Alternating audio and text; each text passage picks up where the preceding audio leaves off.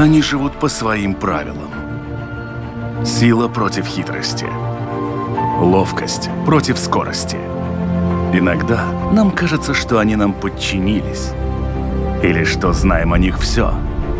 Но чаще это не более чем заблуждение. О нас в жизни животных и о них в нашей жизни. В программе «Дикая натура» Не успели латвийские леса оправиться от нашествия жуков-караедов, как появилась новая напасть. На сей раз массированному нападению подверглась листва. Особенно досталось березам, но и другие лиственные тоже не остались без внимания прожорливых вредителей. О новой напасти и говорим в этом выпуске программы «Дикая натура». Меня зовут Дмитрий Шандро и мой собеседник – ведущий научный сотрудник научного института Силова Агнес Шмидц. Агнес, здравствуйте. Здравствуйте. Вы у нас такой вестник биологического апокалипсиса. В прошлый раз мы с вами разговаривали о жуках-караедах, караедах-типографах, которые угрожают латвийским елкам и, в общем, хвойным. Теперь у нас новая напасть. Это кто? Да, можно сказать, что во всей Видземе и Латгале размножились э, листья, грызущие вредители. Зимняя пьяденица. Там несколько видов, четыре вида. Один доминирует, но и там есть и другие. И они местами полностью съели листву, и местами э, березовые рощи остались без листьев. Но это не очень опасно, потому что гусеницы питаются считается до конца мая. Ну, некоторые, может, немножко пару дней позже, если они остались недо, недоевшие, если не хватает пищи. И они э, спускаются в подстилку, и там спит довольно долго, до осени, даже поздней осени. И э, таким образом они как бы выбегают из влияния естественных врагов, там э, и птиц, и, и, и других. И бомбочки появляются, ну, скажем, не, не раньше сентября, но может довольно позже быть, и э, в октябре, и даже в ноябре, и некоторые даже, может, в э, декабре. Тогда самки будут откладывать яйца, которые будут зимовать, и в следующем году весной опять будет новое поколение. Очень важно то, что самки э, этой пятницы без крыльев, они не летают. Бабочки, но без крыльев то, что летает, это гусеницы. Э, может показаться странным, но гусеницы действительно летают. Это как? Они выпускают э, как бы паутину. Я так понимаю, что это как у шелкопрядов, нечто похожее. Да, как у шелкопрядов. Это как э, и ветер поднимает их вверх, и они могут распространяться очень далеко. Как бы летят эти гусеницы, да. Но я уже сказал, что самки не летают, они только ползают. И если она оказалось у яблони, ну, они тоже может повреждать и, и яблони, и другие э, сельскохозяйственные эти деревья. В этом случае надо помнить, что так как э, самки не летают, осенью можно покрыть э, ствол таким, ну, э, липким э, материалом, чтобы они не могли забраться на дерево, откладывать яйца. И это очень, э, ну, таким образом можно и предотвратить э, появление новых гусениц в следующем году. Ну, конечно, может, некоторые гусеницы будут ветром принесены из окружающих насаждений, если там есть, но в основном это самая как бы дружелюбная борьба с этим вредителем.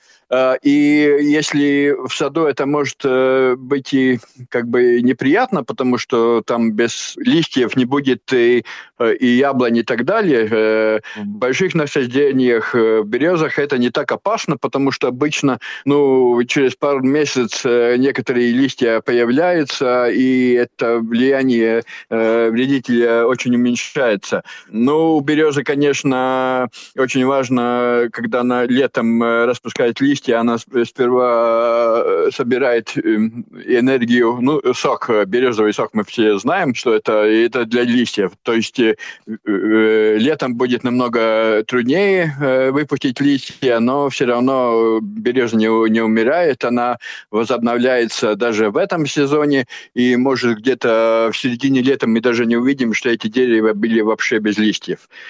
Э, то, что неприятно, это очень большие площади, это не одно насаждение, ну, э, местами, но не, не повсюду, но это по, по всей э, Латгалии, по всей Видземе. То есть очень большие площади, где березы в той или иной мере повреждены этими вредителями. Но один вид доминирует, но я уже говорил, что там четыре вида я по латыни могу сказать, но, но это, наверное, никому ничего не, не скажет. У них, конечно, есть много естественных врагов, но когда они размножаются в очень больших количествах, тогда они, конечно, не имеют такое влияние. Доминирующий вид, э, который сейчас доминирует, по-русски называется короткокрылая осенняя пяденица.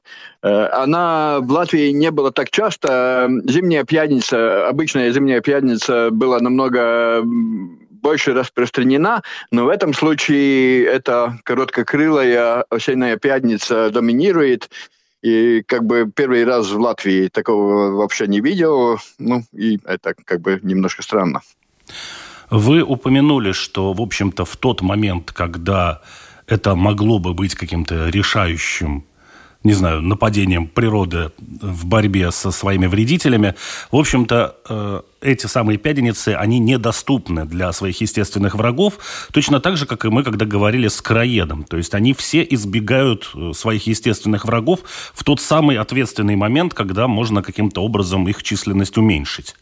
А что делать э, это механически с ними можно бороться или каким образом их регулировать? Потому что, ну, когда они уже все вылетели, их стало много и мы уже получаем последствия. Ну, э, э, эта стратегия, когда не э, выбегает от влияния естественных врагов, это еще даже более эффективно, чем короеду типографу, потому что у короеда есть многие враги, которые тоже залезают их хода, ну, под корой, и это влияние есть даже больше. В этом случае Э, пядениц вообще ничего не, не, не может повлиять летом, но эта стратегия работает. То, что можно повлиять, ну, скажем так, э, в отличие от короеда, любая, любой э, инсектицид их убьет. Э, вопрос, нужно ли это делать. Э, есть, конечно, бактериальные препараты, бациллус thuringiensis, скажем, или Бацилонс, по-моему, тоже влияет, но это надо, надо проверить. Э, он должен работать на, на их, но я сто процентов не знаю. Это намного природе меньше вреда приносит эти бактериальные препараты, чем химические. В своем саду химию это неприемлемо. В лесу это даже запрещено. То есть э, можно, но нужно ли?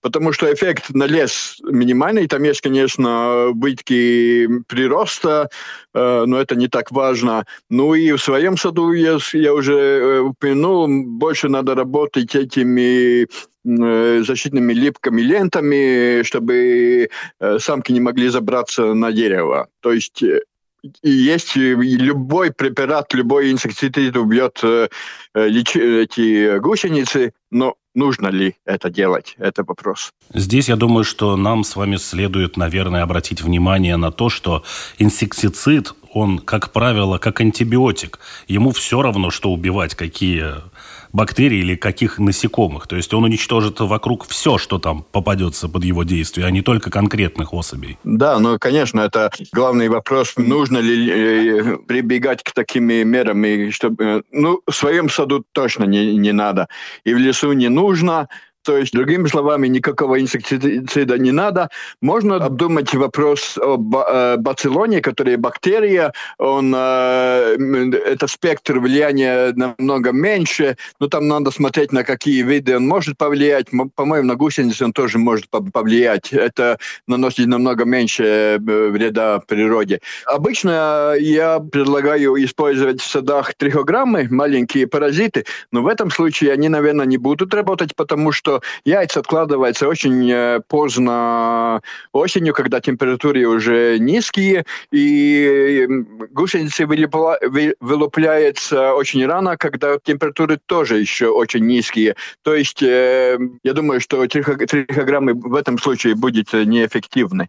Тогда, наверное, надо в своем саду больше пытаться этими липкими лентами их э, предотвратить откладывание яйцев, так будет, наверное, довольно эффективнее. Если это, конечно, сотни и сотни деревьев, это почти невозможно сделать. Но если это бизнес, тогда уже надо консультироваться с Аугайсадзибас dienests, служба защиты растений. Но для частного собственника это не, не такая уж большая проблема. Как мы уже с вами говорили на примере тех же самых караедов, для того, чтобы захватить хотя бы одно дерево, там требовались буквально полчища этих жуков, и в одиночку они не справлялись. Насколько я понимаю, с этими пяденицами история совершенно другого характера. Ну да, конечно. Даже одна гусеница будет э, э съедать листья, но это повреждение будет малое, там будет 10 ли, пядни, э, пядниц, тогда будет больше это повреждение, будет 100-200 тысяч, а уже тогда уже ощутимое повреждений. В этом случае там нету как э, с короедом или дерево, дерево живое или мертвое. Тут будет э, повреждений немного, больше, много, очень много, стопроцентное. Ну, как бы так. Э, это будет зависеть от сколько много этих пьяниц там э, вылупится. А вот тогда здесь, я думаю, что есть смысл э, поговорить вот о чем. Э, насколько быстро вообще они размножаются и насколько они локально способны э, размножаться? Спрашиваю, потому что, например, я увидел на какой-то своей яблоне там одну эту гусеничку, и она меня, ну, не волнует. Ну, ползает и ползает, мало ли, что там ползает. Потом их появилось две, потом появилось три. Вот в какой момент э, наступает вот эта точка невозврата, когда нужно бить тревогу и что-то начинать реально делать? Ну, это естественные процессы. Э, у всех э, хвоелистов грызущих, они очень циклические популяции.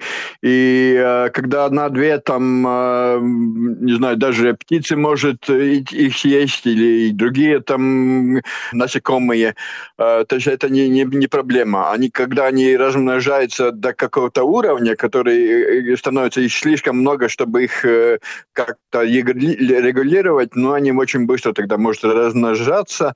Сейчас тоже они очень большие полчища, Э, но, скажем, если у них болезнь тоже, если в популяции появится эта болезнь, тогда не очень быстро может и пропасть. Может быть, в следующем году уже не будет, но может и в следующем году будет, и после, э, и после этого еще будет. Это так трудно прогнозировать, э, и я уже сказал, что не на очень больших площадях, ну, почти половина Латвии, то есть, ну, нам надо, наверное, подождать естественных процессов, пока эта популяция сама угаснет. Нет хороших методов как бы повлиять на ее.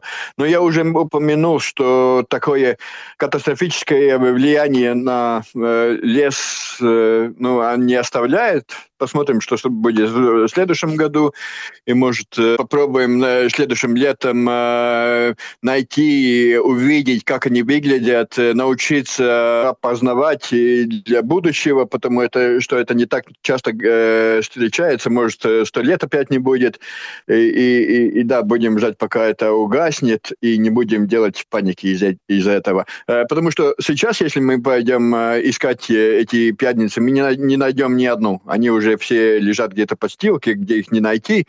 И да, и еще тогда осенью можно, можем посмотреть, как будет летать бабочки, потому что э, самцы летают, но я уже упомянул, что самки не летают, они ползают. Можно найти, она будет э, совсем не, пока, не похожа на бабочку. Это тоже будет, наверное, интересно. Это можем э, как бы свою эрудицию как, как бы немножко поднять, научиться новые, э, опознавать их, э, но, но так какие-то экстремные меры, наверное, не надо принимать. А как получилось так, что вроде, и вы тоже говорите, что один из этих видов, он появился впервые, его в Латвии даже, в общем-то, и не было. И вдруг много сразу. В какой момент мы что-то упустили или просто произошел, вот как, например, с цикадами, у них там раз в 25 лет или там раз в 50, у кого как, происходит какой-то грандиозный вылет, все его не могут не заметить, а потом их опять никто не видит и не слышит. Э, ну да, э, э, это который, этот вид, который доминирует, он ну, в Латвии был, но он никогда не размножался размножался. Этого другого вида мы можем в литературе найти, что он когда-то размножался. В моей жизни я не помню. Я их видел, конечно, все эти виды, но э, один э, не видел, который раньше даже не знал, что у нас в Латвии есть, который нашел. Но э, то, что почему этот э, вид размножился, размнож... ну так, разно... да, так быстро, размножился. Это естественные процессы. Я уже упомянул, что популяции циклические, и если в этом в это время, когда популяция быстро растет, э, и еще погода, если еще хорошая в это время, тогда это рост популяции может э, очень быстро повышаться и, и достигнуть количества массового размножения популяции. Да. Просто вот э, мы сейчас как говорили, что их появилось много, цикличность есть, сейчас их было больше среднего. Соответственно, они все что-нибудь куда-нибудь отложили, какие-нибудь яйца, ну или еще отложат. И, соответственно, эта популяция станет еще больше. То есть э, мы можем, в общем-то, ждать, что у нас случится в какое-то будущее еще более массированный вылет этих насекомых-вредителей? Или это как-то по-другому работает? Э, я уже сказал, что популяция циклическая. Многие факторы потом влияют на понижение популяции. Скажем, Первое то, что многие э, гусеницы э, остаются голодными. И повышается смертность, уменьшается плодовитость, э, размножаются тоже естественные враги, и даже э, деревья, на которых, которые были э, один раз полностью съедены, они больше инвестируют э, в химических веществах, которые э, помогает защищаться от этих вредителей. То есть э, не все зеленые листья э, как бы полностью съедобны. Каждое дерево, ну, каждое растение продуцирует секундарные метаболиты, которые помогают защищаться от э, уровня повреждений. То есть э, э листья становятся, можно как бы э, человеческим языком так э, сказать, ну, менее вкусными, они больше токсичны, больше времени надо Э, проводить для нейтрализации этих секундарных метаболитов. Э, скажем, у э, дуба очень характерно, что они листья становятся более черствые, не такие мягкие. И танины, мы все знаем, что ну, это опять от дуба, что, скажем, вино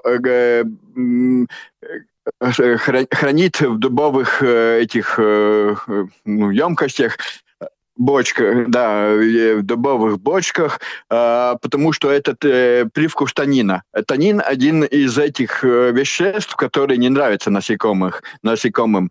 Э, но это тоже, когда и повреждает э, дуб. Эти пьяницы тоже может повредить дуб тоже. Ну вот тогда э, листья, которые распускаются после этих повреждений, э, э, содержат больше этих танинов, э, скажем. То есть и естественные, естественные враги, э, голод, э, болезни, э, все это вместе э, раньше, раньше или по, позже э, вызовет э, очень быстрое э, снижение уровня популяции. То есть это не будет все время расти больше и больше. Но само растение, в общем-то, в отличие от э, действий короеда, типографа, не погибает, само дерево. Может погибнуть, если это будет несколько лет подряд. И, ну, но это действительно не, не, не характерно. Я думаю, что в Латвии вообще не будет таких проблем. Очень мало примеров в литературе, где они могли, могли убить, э, ну, уничтожить дерево. Обычно э, все дерева возобновляются. То есть, я думаю, в Латвии вообще не будет проблем с этим. Понятно. Ну, давайте попробуем теперь разобраться немного с меню. Вы уже говорили, что деревья становятся менее вкусными после, допустим, первичного нападения или как-то тоже эволюционируют для того, чтобы обезопасить себя от подобных товарищей. Когда мы говорили о короедах, там была стопроцентная елка, причем еще и определенного возраста. Сейчас вы упоминаете лиственные деревья, прозвучал и дуб, очень много говорилось о березах и говорили о яблоне. А, им вообще все равно, какую листву есть? Или все-таки есть какие-то лиственные деревья, которые они вообще не трогают, даже без учета того, что дерево могло или не могло выработать какие-то противоядия? Э, ну, скажем так, растений, на, на, на которых они могут развиваться, очень длинный э, список. Э, сотни э, различных э, и деревьев, и кустарников, и даже этих ягод, которые, ну, много-много их. Но э, есть приоритеты. Скажем, э, береза – это мороженое. Есть э, дерево, которое нравится нам намного меньше, и это как бы, не знаю... Э, Ясно. То есть, да, есть такая поговорка на безрыбье и рак щука. То есть, если березы нет, то, в общем-то, можно съесть и сливу. Ну да, одни дерева, одни растения нравятся намного больше, чем другие, но может развиваться на очень многих, много видов растений. Ну, скажем так, если будет береза, остальные деревья останутся нетронутыми, пока не будет эта береза съедена полностью. Тогда уже э, будет э, начинать э, есть другие. Поэтому можно даже сказать хорошо, что береза не тронет мои яблони, примерно так. Но хотя яблони им тоже довольно хорошо нравятся. А за какой же срок они съедают целое дерево? Ну вот если представить себе березу. Сколько им времени для этого надо? Они начинают очень... Э, когда гусеницы маленькие, маленькие они могут съесть очень э, мало этих листьев. Э, это все происходит за пару месяцев, но это э, основное повреждение происходит тут э, за неделю, за две недели примерно.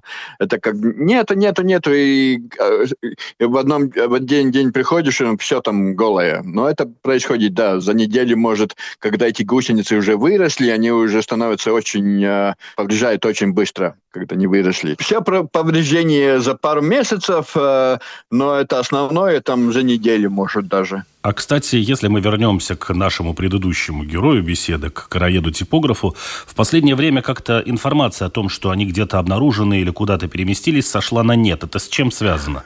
Э, они повсюду летят очень-очень интенсивно. Было уже информации тоже я давал тоже в прессу. То есть э, они, их очень много, но ничего не, не, не лучше. Повреждения в лесу тоже уже есть.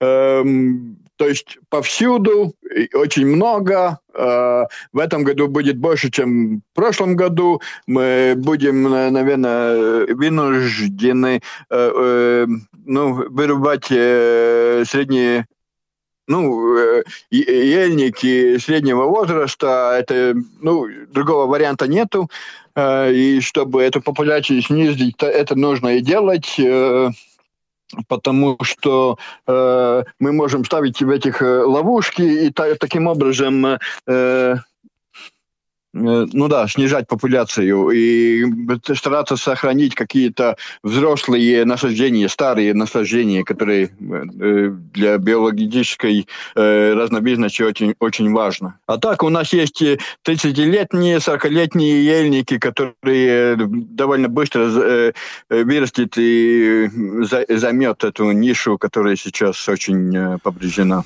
Какой-то у нас э, в этом году богатый такой выдался сезон на всевозможных вредителей для деревьев. Сначала были короеды, теперь вот у нас вдруг нарисовались листогрызы. А есть еще какие-то вредители, которые, ну вот в свете всего этого, за которыми вы сейчас, ну, в общем-то, так которые вызывают у вас тревогу и за которыми вы следите? А, ну, тревогу... Э, в основном вызывает короеды. Это короед типограф был один, ну и сосны тоже есть. Короед верховный и псакуминатус. Это э, самые опасные. А то, что листья, э, листья хвойные грызущие, это уже э, как бы больше для информации, что происходит, но они не оставляют такого большого вреда на, на будущее. Э, если частный собствен, э, ну, частные какие-то участки, там есть и, скажем, пильщик в этом году тоже можно видеть, он съедает хвою у сосны. Но это все пройдет, и это небольшие такие-то проблемы. Но э, это в основном мы опасаемся кореидов. А для хвои именно как для ну, листвы есть еще какие-то у нас враги? Потому что вот эта часть у нас, по-моему, еще не пострадала. То есть кору у нас едят, листья у нас едят, а хвоя? Хвоя тоже отрастет но не в этом году. Это, ну, больше это на, на следующий год. Э, у хвои. Но все равно пару лет и этого эффекта не будет видно, потому что э, даже естественно сосна держит э, хвою э, двух лет, ну, э, два года или, ну, максимум три, ну, некоторые хвоинки остаются, остается и, и, и четвертого года, но в основном это хвоя одного или двух лет ну, возраста. То есть пару лет и эти все эффекты не можно видеть, этих хвоегрызущих тоже. Из листа, из листа грядущих тоже, конечно, можно Э, упомянуть э, листоед ольховый. Очень много его везде. Э, но в случае этого вредителя я обычно говорю, что это есть возможность вести детей в экскурсии и показывать, как в природе все устроено. Эти гусеницы этого листоеда, они выделяют секрет, когда на этих гусениц нападает, нападает муравей, воробей, они выделяют э, секрет, такие оранжевые э, точки, оранжевые пузырьки, э, и очень э, на, на черных э, этих гусениц очень красиво выглядит. А, и они, если их не трогать больше, они через секунду или две секунды, они опять сосет, высосет их внутрь, потому что это ресурс, его не можно так просто, ну, как бы направо и лево тратить. Но если это муравей, когда он этими пузырьками, э, они не, не нравятся этому муравью, он убежит и не съест эту, эту гусеницу. То есть это как бы интересно посмотреть, как это происходит. Просто можно, можно чем-то дотронуться до этой гусеницы, и сразу она как такая красивая э, одевается в эти э, оранжевые пузырьки. То есть, да, листва будет съедена, но ольха не самая, как бы, эм, важный э, вид деревьев, ну и ну, они не умирают, они тоже только снижают прирост. Ну, это естественные процессы. Будет в этом году, будет, может, в следующем году, но тоже пройдет. Как-то это случилось, что многие-многие вредители появились в этом году. Ну, раньше даже, в прошлом году, но в этом году очень они видны. Э, но это все естественные процессы, пройдет, уйдет, и э, хорошо бы только нам научиться, что это было, как это выглядит, и на будущем знать, что это ничего такого очень опасного из этого не, не происходит. Вот у меня сложилось такое впечатление, возможно, оно неверное, э, что, в общем-то, эти пяденицы и история с их размножением в чем-то может напоминать африканскую чуму свиней которая с точки зрения природы, ну, в общем-то, ничего страшного в себе не несет, поскольку она не поражает никого, кроме, в общем-то, непосредственных кабанов. Но э, если это заболевание попадает на ферму, то происходит катастрофа именно для бизнеса, как для места, где огромное количество свиней находятся в одном помещении, и, естественно, они все гибнут или их убивают. Э, что касается вот этих вот пядениц, я так понимаю, что это тоже большая проблема для каких-то садоводческих э, ферм, где очень много плодовых деревьев, и, соответственно, они просто остаются без урожая. ну да, но просто я думаю, что в этих фермах плодоводческих все-таки э, будет применяться какие-то э, методы защиты, потому что в интенсивной, э, в интенсивном земледелии это уже как бы неизбежно. Но я надеюсь, что не будет таким массовым не, не распространится в таком массовом виде на, на, на земледельских этих э, компаний. Но да, э, одно, когда производить, я уже сказал, что любые методы, даже не химические, так я уже сказал, бактериальные или какие-то, может э, очень быстро эту популяцию там полностью уничтожить так не самое страшное, наверное. Ясно. Огромное спасибо за ваш рассказ. Но будем надеяться, что этот год не принесет нам еще каких-нибудь потрясений с точки зрения природы, как минимум. И что эти популяции тоже, в общем-то, каким-то образом и короеда, и пяденицы придут в какое-то достаточно адекватное количественное значение – но поскольку в природе все-таки нет ничего безусловно вредного, они тоже несут какую-то пользу, являясь кормом для других животных, и, в общем, все придет в какое-то нормальное равновесие. Да, я уже говорил, что в природе такого термина «вредитель» не существует. Каждому свое место и каждому свое время. Всего доброго. Всего доброго. Они живут по своим правилам. Сила против хитрости. Ловкость против скорости. Иногда нам кажется, что они нам подчинились. Или что знаем о них все. Но чаще это не более чем заблуждение. О нас в жизни животных и о них в нашей жизни. В программе «Дикая натура»